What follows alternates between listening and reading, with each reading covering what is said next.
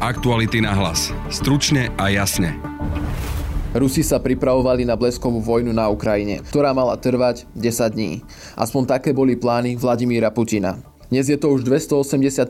deň a Ukrajina je naďalej proti agresorovi bojuje, a to aj za pomoci západných krajín na čele so Spojenými štátmi. Prečo ale Američania podporujú Ukrajinu v takom množstve?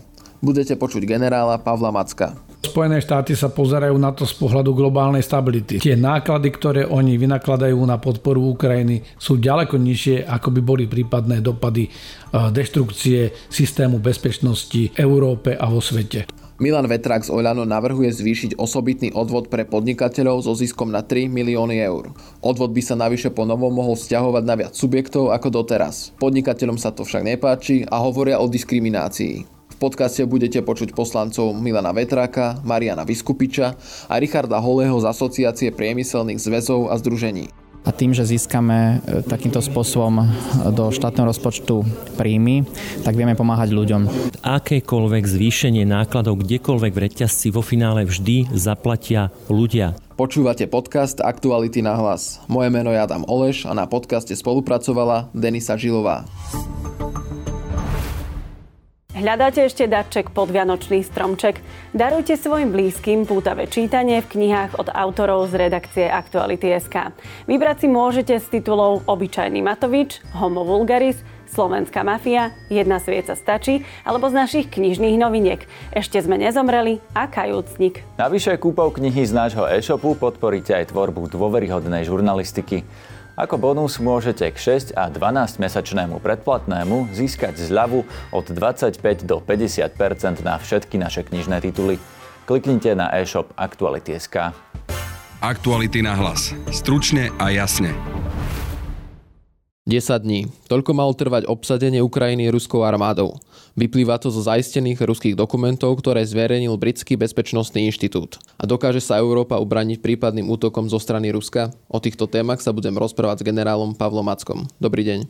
Dobrý deň, prajem. Celé roky sme počúvali o sile ruskej armády a tá si vybudovala rešpekt aj u ľudí. Uverili tomu aj samotní Rusi na čele s Putinom, že tá ich sila je až tak obrovská, keďže vidíme tie ich plány, ktoré sa dostali na svetlo sveta, že chceli obsadiť Ukrajinu za 10 dní a že ukrajinskí vládni predstavitelia budú pred nimi utekať, keď zautočia práve na Ukrajinu. Tak vyzerá všetko tak, že áno, verili tomu. Rusi sa pripravovali na bleskovú vojnu. Oni boli veľmi úspešní s tou anekciou Krymu, kedy vlastne pomocou zelených mužíkov, to znamená ruských vojakov bez označenia, prevzali postupne moc na tom poloostrove, e, odzbrojili Čiernomorskú flotilu, časť flotily sa pridala na ruskú stranu a vlastne dosiahli veľmi rýchle víťazstvo, prakticky bez jediného výstrelu. Už horšie to bolo v oblasti Donbasu, kde predsa len, aj keď opäť prezlečení ľudia za povstalcov, ale boli to príslušníci ruských ozbrojených síl a príslušníci ruských spravodajských služieb, ktorí vytvárali zdanie tzv. povstania, už e, museli ísť do boja a vlastne nakoniec sa rozhoreli veľmi ostré boje a potom aj vlastne sa ako keby ten konflikt na chvíľu zastavil a prebiehal len v tej línii dotyku. Rusi si pripravovali toto veľmi dlho a čakali na vhodnú príležitosť. Už vlastne minulý rok na jar koncentrovali svoje vojska v priestoroch okolo hraníc Ukrajiny, vykonávali intenzívny výcvik, ale nakoniec sa stiahli. No na jeseň tam prišli znovu, začali dávať veľké ultimáta a vyzerá to tak, že celá tá ruská hra mala skončiť tak, že vlastne bleskovou operáciou zlomia odpor Ukrajiny, rýchlo obsadia tie hlavné administratívne centra, vyradia veľkú časť ukrajinskej armády z činnosti a zvyšok sa k ním pridá alebo sa jednoducho vzdá a vlastne potom, to je to, čo sme čítali v tej správe, si to Rusi tzv. dočistia. To znamená, zlikvidujú politické vedenie Ukrajiny, e, budú to deklarovať, že vlastne nevedia, čo sa stalo, e, rýchlo obsadia kľúčové pozície, začnú hľadať tých hlavných možných odporcov ruskej okupácie, zriadia filtračné tábory a vlastne postavia svet do takej reality, že za tých 10 dní než my sa zorganizujeme. Ukrajina už bude ruská a nebudeme s tým vedieť nič robiť. Ukrajinci s tým nebudú nič vedieť robiť a preto vzhľadom na našu závislosť na surovinách z Ruska sa s tým skôr či neskôr zmierime. Rusi zrejme počítali s tým, že prídu nejaké masívne sankcie, že prídu veľké protesty, ale vychádzali z toho, že straty budú relatívne malé, že tá krajina už bude pod ich kontrolou, začne sa postupne rusifikovať, že Západ na to možno bude reagovať nejakým zvýšeným zbrojením, nejakou ostrou retorikou, ale že tým sa to všetko skončí a vlastne naše ekonomické pohodlie nás donúti skôr či neskôr s Rusmi kooperovať a vzhľadom na tie finančné zásoby, ktoré oni mali z predchádzajúceho predaja ropy a ďalších uhlovodíkov a iných súrovín k dispozícii, že nejakú dobu vydržia, že si udržia svoje dobré kontakty s Čínou a s ďalšími partnermi vo svete a že vlastne Západ bude donútený akceptovať novú realitu a Rusi si vylepšia svoju negociačnú pozíciu. Sice sme Rusko preceňovali, ale fínska premiérka dnes vyhlásila sa na Marinova, že Európa momentálne nie je dosilná na to, aby čelila Rusku a bez Spojených štátov by sme boli podľa jej slov v problémoch. Má pravdu? Jednoznačne pravdu má, aj preto sa Fínsko rozhodlo bez akéhokoľvek váhania po začiatku invázie ašpirovať na členstvo v NATO. Dokonca Švédsko, ktoré bolo 210 rokov neutrálnou krajinou, od roku 1810 sa rozhodlo takisto požiadať o vstup do NATO. Eh, to je jasný signál, že neveria tomu, že by to lokálne dokázali zvládnuť túto ruskú hrozbu, lebo podstata je v tom, že pokiaľ ešte vojna neskončila, pokiaľ by Rusko bolo v nej úspečné, bude pokračovať ďalej, lebo si to vyhodnotí, že to je tá metóda, ktorou to vie dosiahnuť. Európa má dosť vojsk, ale tá zostava tých vojsk nie je dostatočná na to, aby dokázala odolávať dlhodobo tomu tlaku ruskej armády. My nemôžeme podceňovať ruskú armádu, je to predsa len strategická jadrová veľmoc. E, nevideli sme ešte všetko letectvo, ktoré by bolo nasadené. Možno, že čas je treba docvičiť. No ale Rusko je tiež len učiaci sa mechanizmus, aj tí najbrutálnejší diktátori sa vedia učiť. Rusko si určite túto vojnu vyhodnotí. Je to veľká krajina s veľkými surovinovými zdrojmi. E, môže sa zotaviť, pretože nikto na Rusko neutočí. Rusko môže síce prehrať na Ukrajine, ale ako také Rusko porazené nebude, podobne ako bolo imperialistické Japonsko alebo nacistické Nemecko. Rusko sa môže zotaviť a fínska premiérka celkom správne uvažuje, že je treba investovať do našej obrany, je treba sa dať dokopy a momentálne je treba aj udržiavať e, čo najlepšie vzťahy so Spojenými štátmi, ktorí na rozdiel od zvyšku Európy majú tie kapacity. Veď si povedzme len jeden príklad. Francúzi darovali 18 húfnic ukrajinským silám, ale celkový počet bol 76. Na tom boisku my vidíme stovky a tisíce delostreleckých systémov. Nemci mali maximálne 300 tankov, na tom boisku sme ich videli tisíce. Holandsko a podobné krajiny dokonca už tie tanky ani nemajú. Skrátka, e, Európa do značnej miery podcenila možnosť veľkej konvenčnej vojny, dlho sa sústredila na tzv. stabilizačné operácie a na operácie medzinárodného krízového krízového manažmentu v oblasti okolo Európy, ale nepočítala s nejakou masívnou konvenčnou vojnou. Všetky tie strategické úvahy vychádzali z toho, že varovací čas bude 10 rokov alebo minimálne niekoľko rokov, že aby sme videli symptómy, že takáto konvenčná hrozba klasickej veľkej vojny e, nám hrozí. Bohužiaľ ukázalo sa, že to Rusko, to, čo celú dobu prezentovalo a tvrdilo, myslelo vážne, až na výnimku toho, že vytváralo ten obraz o neporaziteľnosti svojej armády a o dokonalosti svojich zbraní väčší a krajší, než v skutočnosti bol, ale nič to neznižuje na tom, že je to nebezpečný hráč, ktorý má tento potenciál a pokiaľ sa poučí z tých svojich e, fatálnych chýb na Ukrajine, predstavuje vážnu hrozbu pre bezpečnosť a mier v Európe. Ako to zmeniť už? Dlho sa hovorí o európskej armáde. Je také niečo reálne a možno skôr, či to nie je aj nevyhnutné, lebo asi nie je správne sa spoliehať stále len na Spojené štáty. Niekoľko aspektov. V prvom rade treba prestať rozprávať o nejakej strategickej autonómii, keď vidíme, že my nie sme ani takticky schopní čeliť takejto hrozbe, že naše protizdušné systémy sú síce vysoko kvalitné, ale nie sú dostatočne husté, že naše mobilné vojska nie sú natoľko mobilné, ako by sme potrebovali, že nemáme strategickú mobilitu. Skôr by sa mala Európa momentálne zamerať na tzv. strategickú robustnosť, aby sme aj tú veľkú bojovú sílu, ale hlavnú bojovú silu nemuseli e, očakávať e, spoza oceánu, či už od Spojených štátov alebo od Kanady, ale aby sme mali dostatočnú agilnosť priamo na európskom kontinente, aby sme mali dostatočne robustnú logistiku na európskom kontinente a aby naše krajiny boli pripravené prežiť takýto masívny útok, tak jak e, to vidíme aj v prípade Ukrajiny. A to znamená, že potrebujeme aj ďalej udržiavať transatlantické spojenectvo a to aj v situácii, keď Spojené štáty jednak zo svojich vlastných záujmov a aj z tých objektívnych upriamujú pozornosť čoraz viac do toho indopacifického regiónu, kde výrazne rastie Čína nielen ekonomicky, ale aj vojensky a začína sa to prejavovať aj v jej asertívnej politike k jej najbližšiemu okoliu. Európska armáda je hudba budúcnosti. Európa nemá momentálne ani jednotné politické vedenie a tých otázok spojených s vytváraním nejakej jednotnej európskej armády je príliš veľa. Ale európska alebo európske krajiny môžu tesne spolupracovať, môžu vytvárať kapacity, ktoré sú potrebné pre obranu európskeho teritoria aj v rámci NATO, aby nemuseli všetky sily prichádzať.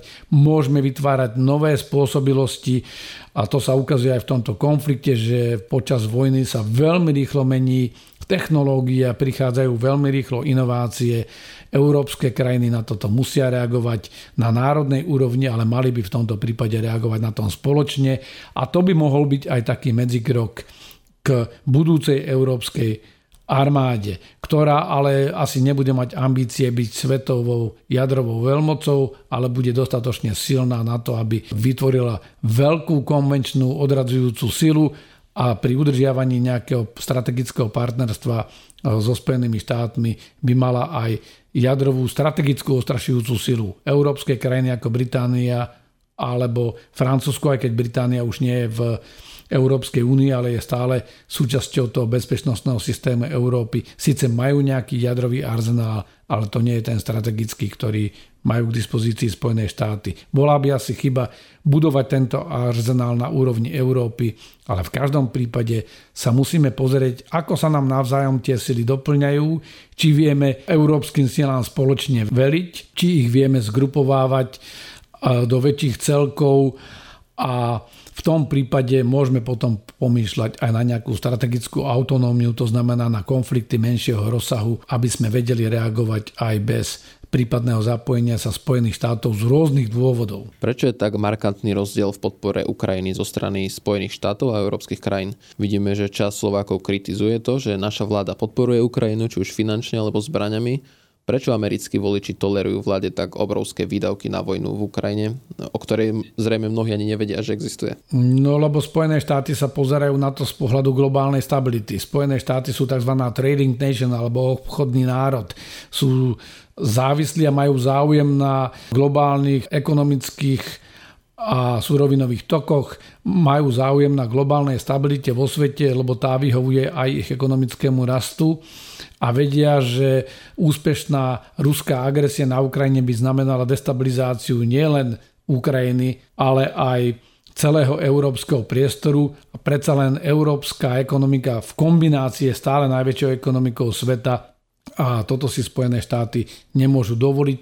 Tie náklady, ktoré oni vynakladajú na podporu Ukrajiny sú ďaleko nižšie, ako by boli prípadné dopady deštrukcie systému bezpečnosti Európe a vo svete. To bol generál Pavel Macko. Ďakujem za rozhovor. Pekný deň. Aktuality na hlas. Stručne a jasne. Poslanec za Oľano Milan Vetrák chce zmeny fungovania osobitného odvodu z podnikania v regulovaných odvetviach. Navrhuje, aby odvod platilo viac subjektov ako doteraz. V súčasnosti ho platia napríklad poisťovne, no po novom by sa vzťahoval aj na finančných sprostredkovateľov a poradcov či leasingové a správcovské spoločnosti. Vetrák tiež navrhuje zvýšenie odvodu.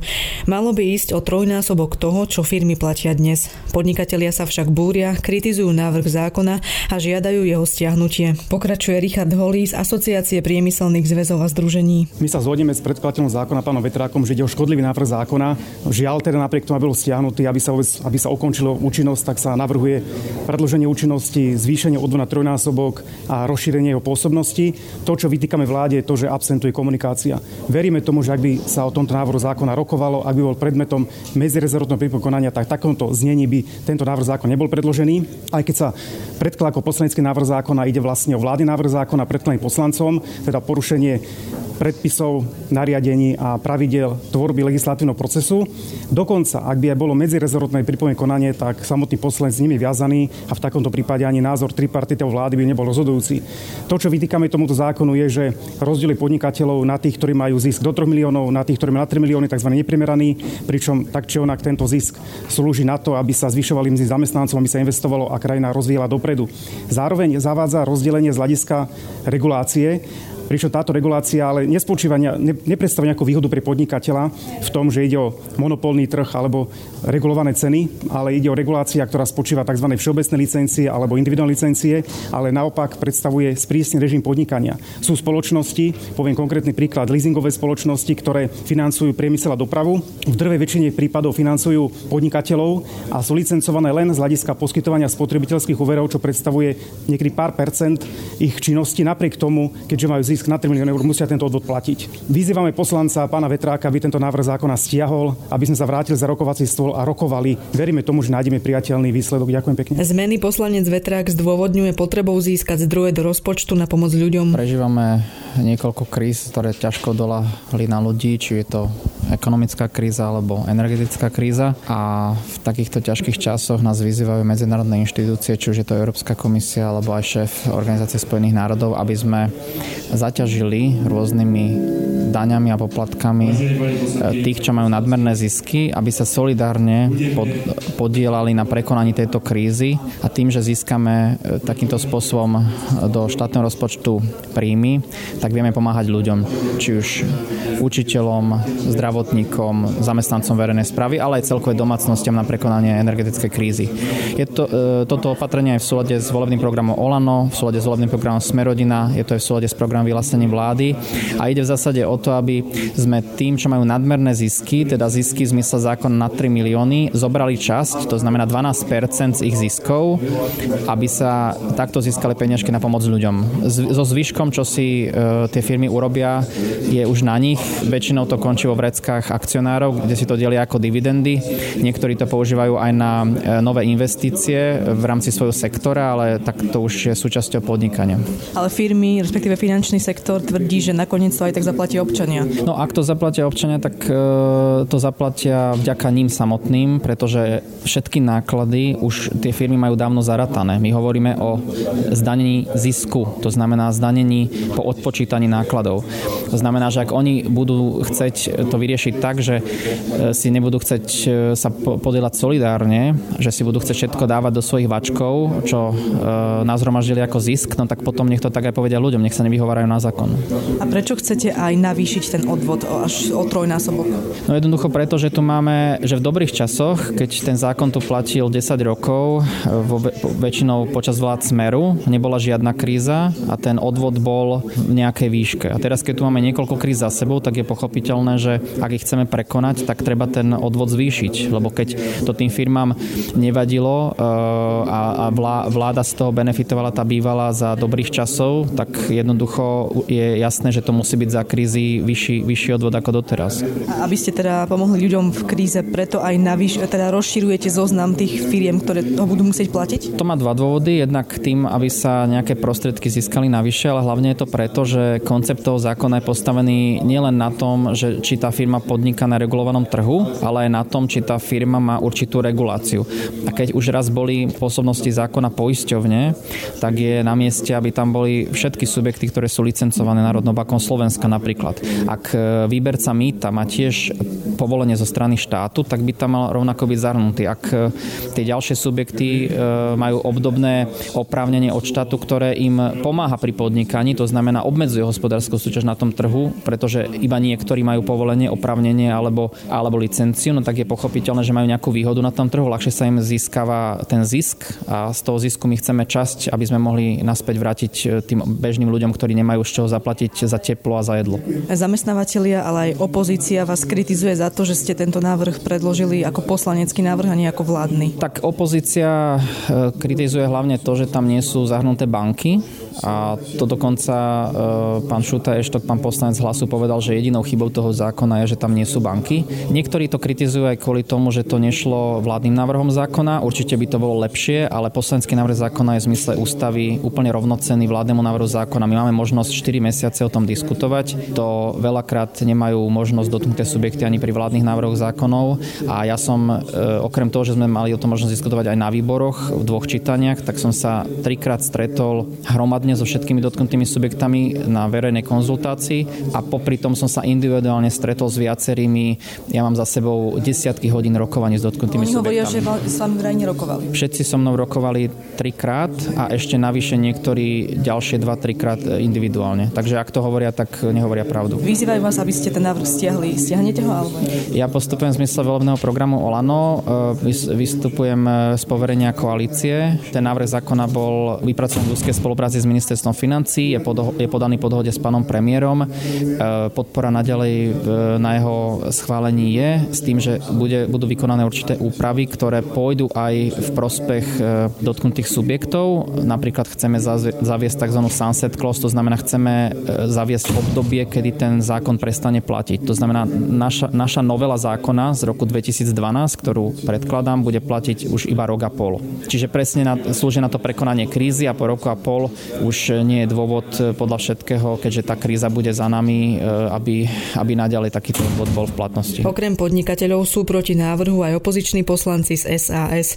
Pokračuje Marian Vyskupič. V prvom rade si povedzme, čo bolo predložené. Bolo predložené strojnásobenie e, sadzby odvodu a jeho rozšírenie na nové ďalšie odvetvia, na ktoré doteraz nebol uplatňovaný. Takže e, keď akokoľvek, keď doteraz bola sadzba 3,6% a zvyšuje sa na 12, to je skutočne obrovský nárast vlastne zdanenia firiem, ktorých sa to týka.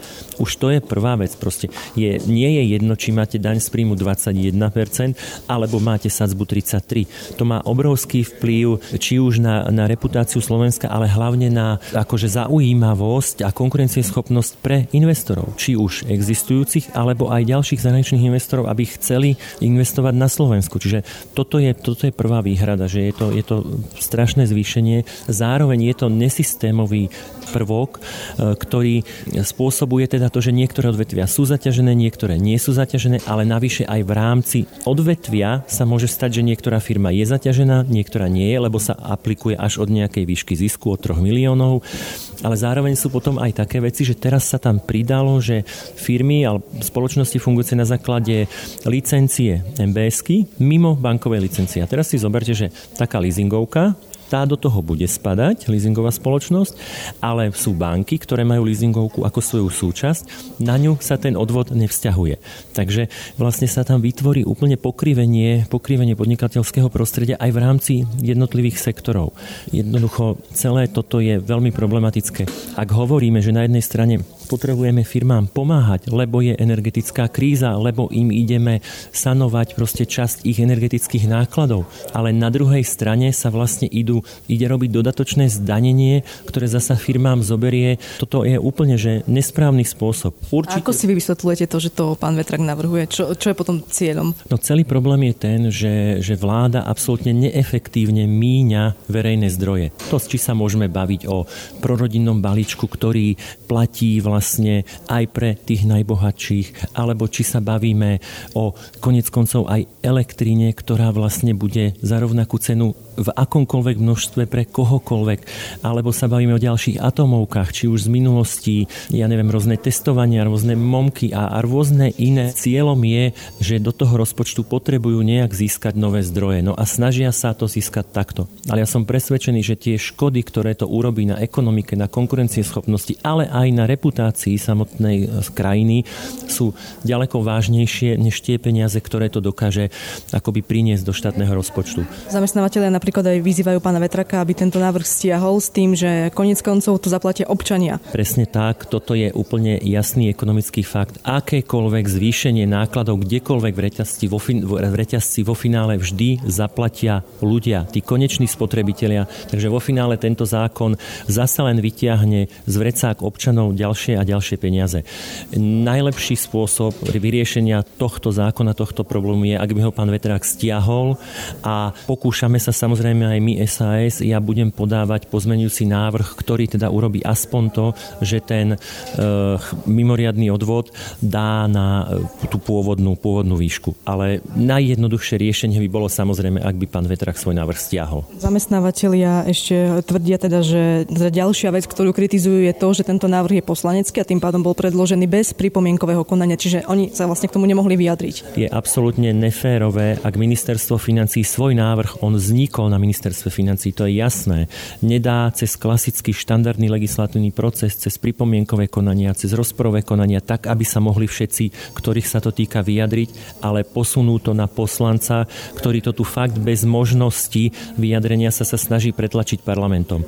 Ja som zasa aspoň to urobil, že keď sme to prerokovávali po prvom čítaní na finančnom výbore, tak všetci zástupcovia sektorov, a bolo tam hádam 30 ľudí z rôznych sektorov, dostali možnosť sa vyjadriť, aby každý svoje pripomienky povedal, aby teda konfrontovali pána predkladateľa, ktorý teda sa im snažil odpovedať. Čiže aspoň takto sme trošku suplovali to, aby sa mohli vyjadriť. Ale samozrejme toto, takto to byť nemá. Takýto zákon, všetky daňové zákony, jasné, že majú ísť štandardným legislatívnym konaním s dostatočnom časovom prestihu, predstihu, s dostatočnou komunikáciou so všetkými zasiahnutými sektormi a má sa proste vnímať, aby ten výsledok bol čo najviac akceptovaný a hlavne zmysluplný, aby to viac pomohlo ako poškodilo. Tento zákon, jeho dôsledky viacej krajine poškodia ako pomôžu. Čiže SAS tento zákon vôbec nepodporí? V žiadnom prípade tento zákon nie je podporiteľný a my ho nepodporíme. Vnímate pozitívne na tomto zákone aspoň to, že e, bude limitovaná platnosť na 18 mesiacov? Viete čo, uh, ono sa hovorí, že nič nie je trvalejšie ako dočasné riešenia. Ja si presne pamätám, keď tento uh, osobitný odvod z regulovaných odvetví vznikal, myslím, že v roku 2011 po tej predchádzajúcej veľkej kríze a jeho platnosť mala byť, myslím, 2-3 roky. Následne bol predlžený s tým, že teda mala postupne klesať sadzba na nulu a vidíte, dneska sme tu znova sa ide strojnásobiť, fakt na 12% ročne a teraz sa rozpráva, že bude 18 mesiacov. No nie. Proste... Sa malo tuším zdvihnúť z nejakých 100 e, miliónov na 300 až 400, ak dobre si pamätám. Takto, už len toto samotné uh, určenie vplyvov nie je jasné. Áno, doteraz sa cca necelých 100 miliónov eur vyberalo z tohto odvodu a teda ak by sa strojnásobil, tak teoreticky by sa teda mali tie príjmy zvýšiť, možno trojnásobne, ale samozrejme takto to nefunguje. Firmy budú sa snažiť optimalizovať, firmy majú aj tak iné problémy, čiže aj tá ziskovosť možno bude menšia a ten výnos, no ťažko povedať, aký bude, možno bude 100 miliónov, možno bude 200 miliónov, ale to sú peniaze, ktoré sa mali radšej ušetriť v štátnom rozpočte a nepoškodiť konkurencieschopnosť firiem a vo finále ich nevyberať zasa od ľudí na to, aby sa neefektívne minuli. Proste to by bolo správne riešenie. To je z dnešného podcastu všetko. Na podcaste spolupracovala Denisa Žilová a Valentína Rybárová. Pekný víkend vám praje Adam Oleš. Aktuality na hlas. Stručne a jasne.